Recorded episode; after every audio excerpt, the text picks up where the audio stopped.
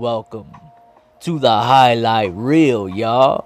My name is Lalo. I'm the host with the most, the smooth one, bringing you another Monday Night Raw review, or should I say, my first ever Monday Night Raw review. So, you know, no pressure, no pressure. I just do what it do, man. I'm just, you know, give you some banter and thoughts on everything. I'm not gonna go super in depth on every single segment because Raw is a very massive show. But um, I'm gonna do my best, man. I just cover it and, and what I thought about it for the most part. You know, I, I started this podcast because I want to make this a hobby of mine. It, it is a hobby of mine. You know, I like talking about things that I'm passionate passionate about, things I like. You know, the highlight reel is gonna be wrestling news, reviews, but also boxing as well. That's why it's called the highlight reel. It's not just gonna be in the realm of professional wrestling. So I'm going to be looking forward to talking about boxing as well. But for right now, a Monday Night Raw review. Now, like I said, this is a hobby, you know, when I started this podcast. And, you know, the podcast game is very lucrative these days. You know, I mean, you got cats out there that actually make a living off of podcasting. You know what I'm saying? And, um, I, I I'm not, unfortunately, I'm not there because I have a full time job, man. So these reviews are gonna be hard to pump out for me. My my schedule is limited, my time is limited, but I want to try my best to uh, do what I do. But with that said, I gotta say, man, watching Monday Night Raw was a chore. I mean, really, really, it, it was a chore, man. It was it was a chore. Um, it's just straight garbage, if I'm being quite honest with you. Monday Night Raw is grade A hot garbage with a capital G. Just garbage. Do it like that. Garbage. Um, but nonetheless, um, I'm looking forward to AEW come Wednesday night Dynamite. Um, and um, maybe I'll do a SmackDown review as well. I'm I'm I'm not 100% sure yet, man. My schedule is not gonna be um a, a guarantee type of thing. Like I said, my scheduling is limited, man. So, with that said, let's start off Monday Night Raw. The show opens up with the the routine opener, gets the crowd pop, pumped up with the pyro, the opening video, the the theme music. Um, Becky came out to address the Manchester crowd with a very clever um clever line. The man is in Manchester. You know, let me tell you something, man. I liked Becky Lynch for a little while last year. You know, um, when she really got over big time, you know, she got that that um, black eye from Nia Jax, you know, legitimately punching her in the face and you know, she was a trooper, man. She it was a black eye, I think a bloody nose actually as well. Um, uh, or both. But nonetheless, Becky Lynch earned my respect. She was getting big, man, but but like everything, like, like everyone else, WWE just started overexposing her, just putting her out there way too much. I mean, when she came out with The Rock on the debut episode of SmackDown on Fox, as she did The Rock's catchphrase, I, I, I just cringed, man. I, I do not like Becky Lynch at all anymore. I'm sorry. I, I really don't. She she gets on. I don't like her accent. You know what I'm saying? I mean, not to sound insensitive. I'm just like she just. I don't know. it's not even her accent. It's just because it's her. Anyone else, I'd be fine with it. But it's just Becky Lynch. I don't like her, man. I really don't. She's just annoying to me, and um, I feel like we've seen enough Becky Lynch. Nonetheless, Becky Lynch came out. Charlotte came out. They set up a match with the Kabuki Warriors. Shayna Baszler was at ringside. Now, Shayna Baszler, to my understanding, she was out there because this is a continuation of the big NXT invasion angle that they've been running to uh, kind of add some extra seasoning to um, uh, Survivor Series coming up, you know, because it is going to be, you know, Raw, SmackDown versus NXT, I believe, or, or WWE versus NXT, I guess you could say, at Survivor Series, which is actually a good idea that's a really good idea. So Shayna Baszler was at ringside looking on, man. And ultimately, Shayna Baszler caused the Kabuki Warriors to win the match. That's right, the Kabuki Warriors got the pin over Becky Lynch and Charlotte Flair by way of shenanigans with Shayna Baszler, you know, causing a distraction. And, um, yeah, man, um, Shayna Baszler is a scary woman. She's a scary woman. I would not mess with her. I tell you right now. Um, Asuka uh, got a nice rub though, picking up that win. Uh, the next up, we had backstage segment with Randy Orton and Ricochet. Now, this was a build to the main event later on, which was going to be a six-man tag team match with Randy Orton, Ricochet, and um, uh, Street Profits and KO, Kevin Owens. Um, we'll get to that later, though. That wasn't revealed quite yet. But this was basically, um, you know, the beginnings of that. They were they were setting that up. Um, Randy Orton claimed he does whatever he wants when he wants, and and meanwhile the OC was back there trolling Humberto Carrillo, who's also um, a part of that six man tag main event. Um, and that basically was that. Um, next up, Drew McIntyre versus Sin Cara. Um, this was basically all Drew McIntyre here. This was like a squash match, and I, I believe this to be punishment for Sin Cara for asking for his release. It, it, news broke out uh, very recently, I believe yesterday, as a matter of fact, barely yesterday, I believe, news broke out. Sin Cara apparently asked for his WWE release. At least that's what he tweeted out. Um, not surprising there. I mean, Sin Cara, uh, by the way, he's actually played by um, Hunico, who is a very good Mexican American wrestler that um, basically had to play Sin Cara because the original Sin Cara, who, if I'm not mistaken, uh, now goes by the name of Mistico. Um, I could be wrong about that, but um, he was um, he had a big WWE contract, man. I, I remember when they signed him like yesterday, they made a big deal about it. They had press conferences, the whole nine. And they, they never do a press conference when they sign somebody, you know, especially a, a luchador of all, uh, you know what I mean, of all types of people. And um, uh, unfortunately, it didn't work out for the original Sin Cara, and he bailed, man. He left WWE like like you know OJ Simpson hightailed it in that in that white Denver Bronco. So Hunico basically was selected to play the character of Sin Cara that we know today and I, I really did not like that because Hunico actually had a pretty cool character back in those days. He came out on a lowrider bike, and some dude named Camacho used to roll with him on the pegs. you know, they look like vatos locos from the barrio. You know what I'm saying?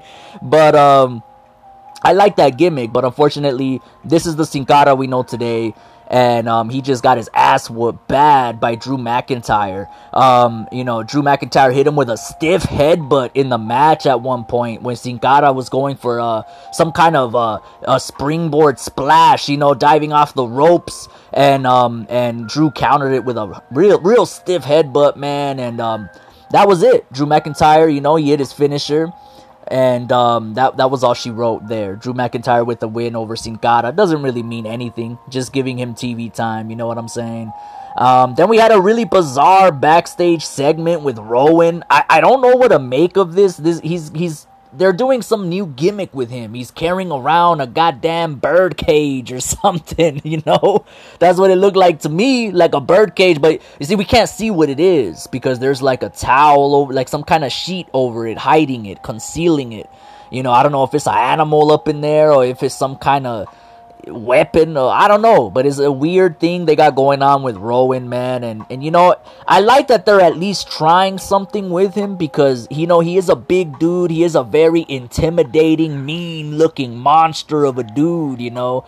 And um, but he just ain't got no flavor though. You know, I mean, on the mic, he's not. You know, he's not too incredible there. In the ring, he's not too incredible there. But he is a big dude and um, you know he ought he ought to be doing something interesting. So there you go. That's their answer, I guess. Only time will tell what comes of this. Next up, we had the 24/7 championship match with R-Truth and Samir Singh. And um, the Singh brothers are silly, man. They came out there dancing around, you know, gyrating, shaking the hips. You know what I'm saying? Um, they they're like you know they're Indian cats, you know, from India. So you know they got that rhythm, man. They're out there dancing around, looking silly. Um, but uh, you know the match the match began and and then ended really quickly basically because um they took off they hightailed it you know um the Singh brothers ran off R-Truth went in pursuit of them backstage and then low they, they ran into the women's locker room which was kind of funny um, and then ultimately, they got out of the locker room and ran into the big redwood himself, Rowan. Weird dude, weirdo. I guess Rowan was done feeding his birds in the bird cage, and the Singh brothers interrupted and Rowan whooped they ass, man. He even threw a couch at them. He threw them around on the walls and, and just just really beat them down. And then R-Truth turned out the lights. I'm assuming R-Truth, you know, regained his his 24/7 title. I gotta say, man, before I continue, that 24/7 title is is straight garbage, man. It's a joke. They need to get rid of it. I don't know what the purpose of the 24/7 title serves. I don't other than giving guys like R-Truth and the Singh brothers TV time, but at what cost, man? I mean, it's just you know, um you know, getting TV time is only good if you're doing something meaningful. Otherwise, you're just on TV looking like a fool, man. And, and R-Truth is better than that. You know, he's a funny dude, but he's also a, a, a genuine good athlete who can actually you know, he can actually go, man. You know, if you give him a chance. I mean, I mean, he's better than the 24/7 title. I mean, I get the Singh brothers running around with it, but R-Truth is better than that. And you know, that 24/7 championship should be uh, abolished, man. It really should. I mean, literally destroyed with a sledgehammer. The Triple H ought to get a sledgehammer out from under that ring and break that thing apart, man. You know, I, they WWE has enough titles as it is is is senseless, man. That 24/7 title, it's a, it's a channel changer for me every time I see it.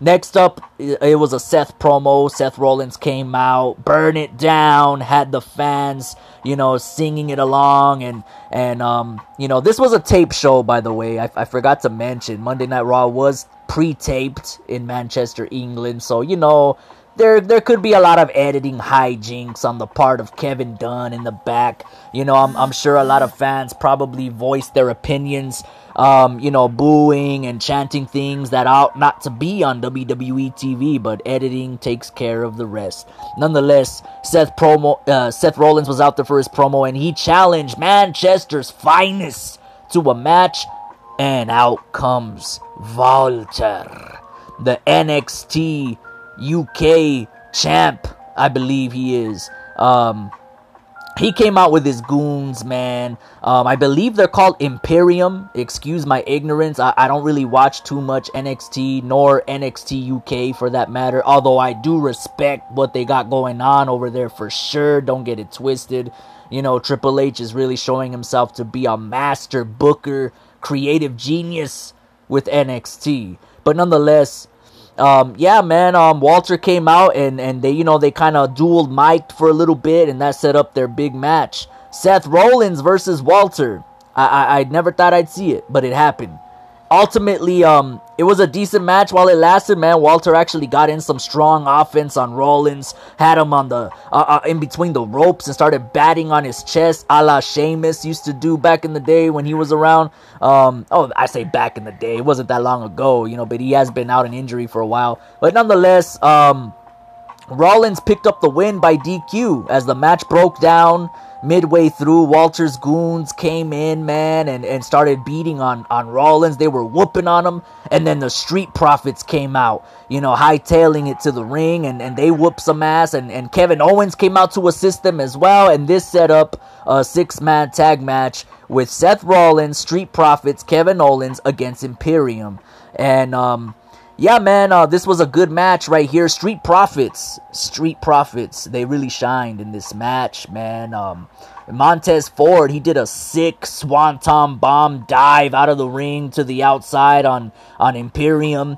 You know, um, I thought I thought this was a good moment for him. Uh, you know, Street Profits, they're a really good tag team. They're really charismatic, but I gotta say for the little bit that I have watched Raw prior to this interview, the Street Profits were kind of getting on my nerves, man, because they they they talk about we want the smoke, and they was never in any matches. You know what I'm saying? I, I was like, how ironic that their slogan, their catchphrase is "We want the smoke," and yet we never see these cats in the ring mixing it up very rarely.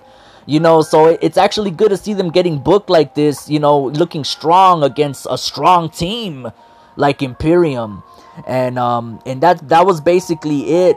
Um, Rollins teams pick up the win, and this is this is more. I, I believe this is just more build up to the Survivor Series, you know, big NXT versus WWE thing they got going on. So you know, I could see the purpose of this for sure. And um, Cedric Alexander versus Andrade. Now, this is a match I don't see the purpose in because Cedric and Andrade are both really talented cats who should be doing a lot better than what they are. But WWE Creative is just like, it's like talking to a brick wall, man. You know, um, you could tell them what we want, and it's gonna go in one ear out the other. You know, Cedric should be a champ right now in the mid card. Andrade should be a champ right now.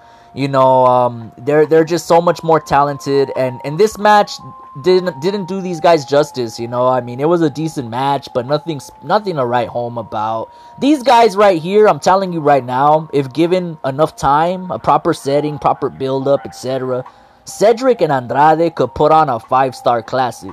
I'm telling you right now, they really can. Cedric Alexander and Andrade Cien Almas can put on a classic five star, you know what I mean, Dave Meltzer approved matchup.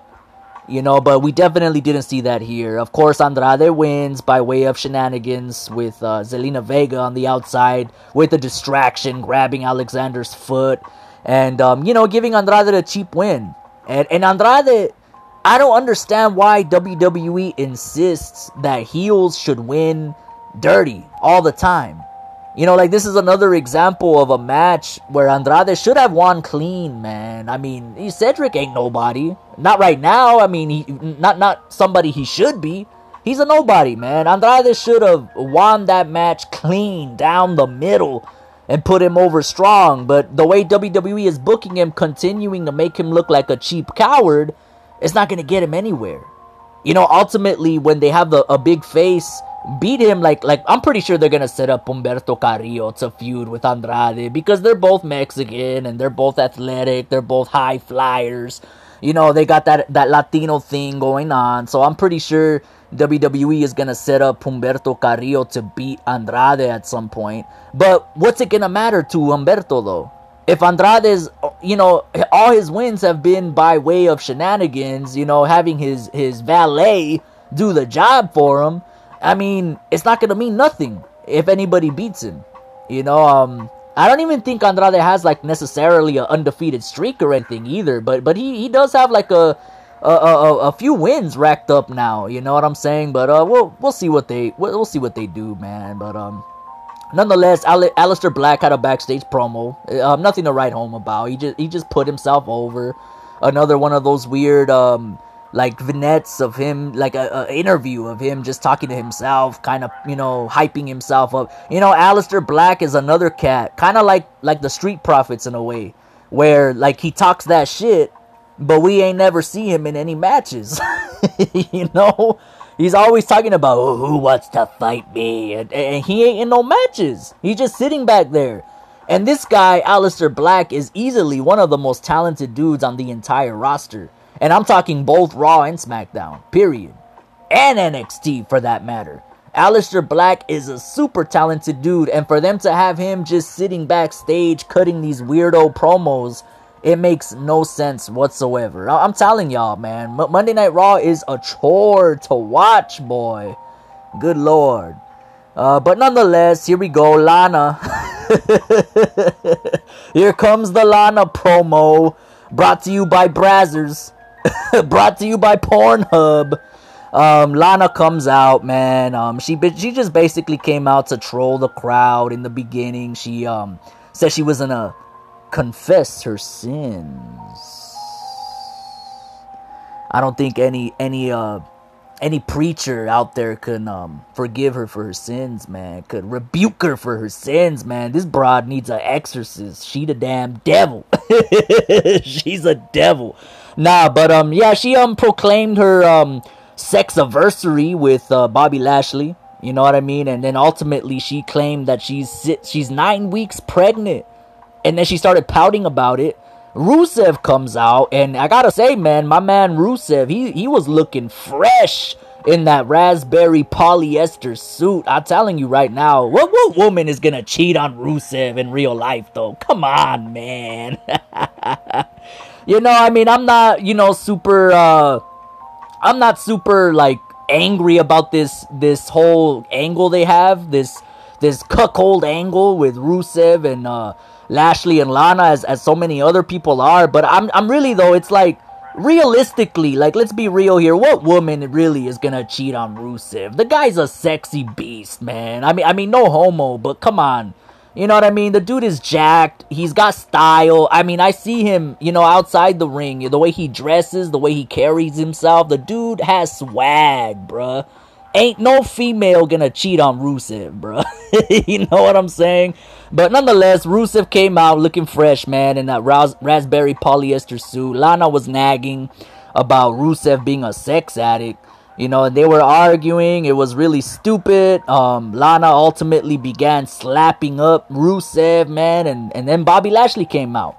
And Bobby Lashley has a dope ass theme song. I've been saying that for a long time. It's too bad he don't really have much character, but you know, um, hopefully this angle adds a little spice to Bobby Lashley because he definitely needs it, you know, because he's got a dope theme song, but you know, he, he himself isn't really that dope, you know, but Bobby Lashley came out um, you know, and, and then Alana immediately jumped up on, on Rusev and they basically jumped him. You know, she provided an, an assist for Bobby Lashley to do the beatdown on Rusev. He did a big body slam to, to you know, leave the, the exclamation mark on the whole thing. It, it looked almost like a sky high, but without the sit out. You know, think of it like that, like a sky high OG D'Lo Brown style, but without the sit out and um, you know they really busted Rusev up, and um, they leave and they start making out down and dirty, sloppy on that stage to close out the segment, and that's that. Next up, we have Erick Rowan versus literally some jobber. I, I did not catch the kid's name, so apologies to him. No disrespect or nothing like that, man. This is a chore to watch, man. This whole show is just, you know, and you got to keep in mind, I just got off work not long ago, and, you know, the first thing I, I do is eat, and then, um, you know, I start watching Raw and taking my notes. So I don't know the, the kid's name, but it, he's just some jobber, man. And this was a complete squash this is to continue the build up for whatever Rowan is carrying around. I, I call it a bird cage. Because the shape of it, that's what it looks like to me. Like a goddamn bird cage, you know, with a sheet covering it. Um, I don't know. It, it's it's really bizarre, really weird. Um, he was carrying it around. The the bird cage was sitting out on the commentator's desk, ringside, probably the Spanish commentators, and um, and yeah, um, Erick Rowan picked up the win over the jobber. Complete squash. Um, nothing, nothing really, nothing really to remark about. Viking Raiders have a match. They take on some UK faithfuls, Mark Andrews and Flash Webster. And um, you know, this brought out a nice little, a nice little jive from the crowd, man. You know, the hometown heroes, if you will. Now I don't know too much about these cats, but they look really cool. They had some swag, man. One of them was rocking aviator gla- uh, aviator shades, you know, glasses, and um, uh, Viking Raiders won in dominant fashion, man. Viking Raiders are beasts. You know, um, you know, Erick Rowan could actually be a part of the Viking Raiders, by the way, in my opinion. He, he looks like a Viking himself, his damn self. I believe he's from like what is he? He's like from Finland, Finland or Sweden or some shit. So uh, you know he's got that Viking warrior blood in him too. They they ought to just throw Erick Rowan in with the Viking Raiders and stop this bullshit they're doing with him. Um, you know, I mean, he's big like them. He's he's got that same kind of beard and swag and monstrous appeal about him. I don't know. That that's just that's just my idea. Just throwing that out there. It, it probably is a terrible idea, but I don't know. Raw's terrible in, in period. Might as well make it dumber. Um, so yeah, Viking Raiders beat Mark Andrews and Flash Webster in dominant fashion. Nothing to see there. Next up, Ricochet and Orton continue the build up for the main event, just adding more seasoning to the pot, man. You know, in this build for the main event, um, just just more tension between Ricochet and Orton. You know, Ricochet does not really trust Orton, and Orton is basically reassuring him, but at the same time telling him, "Hey, man, keep your distance. I am the Viper, and I do what I want when I want. So just keep your distance, and you're gonna be all right." But that's all it was, just more build up for the main event.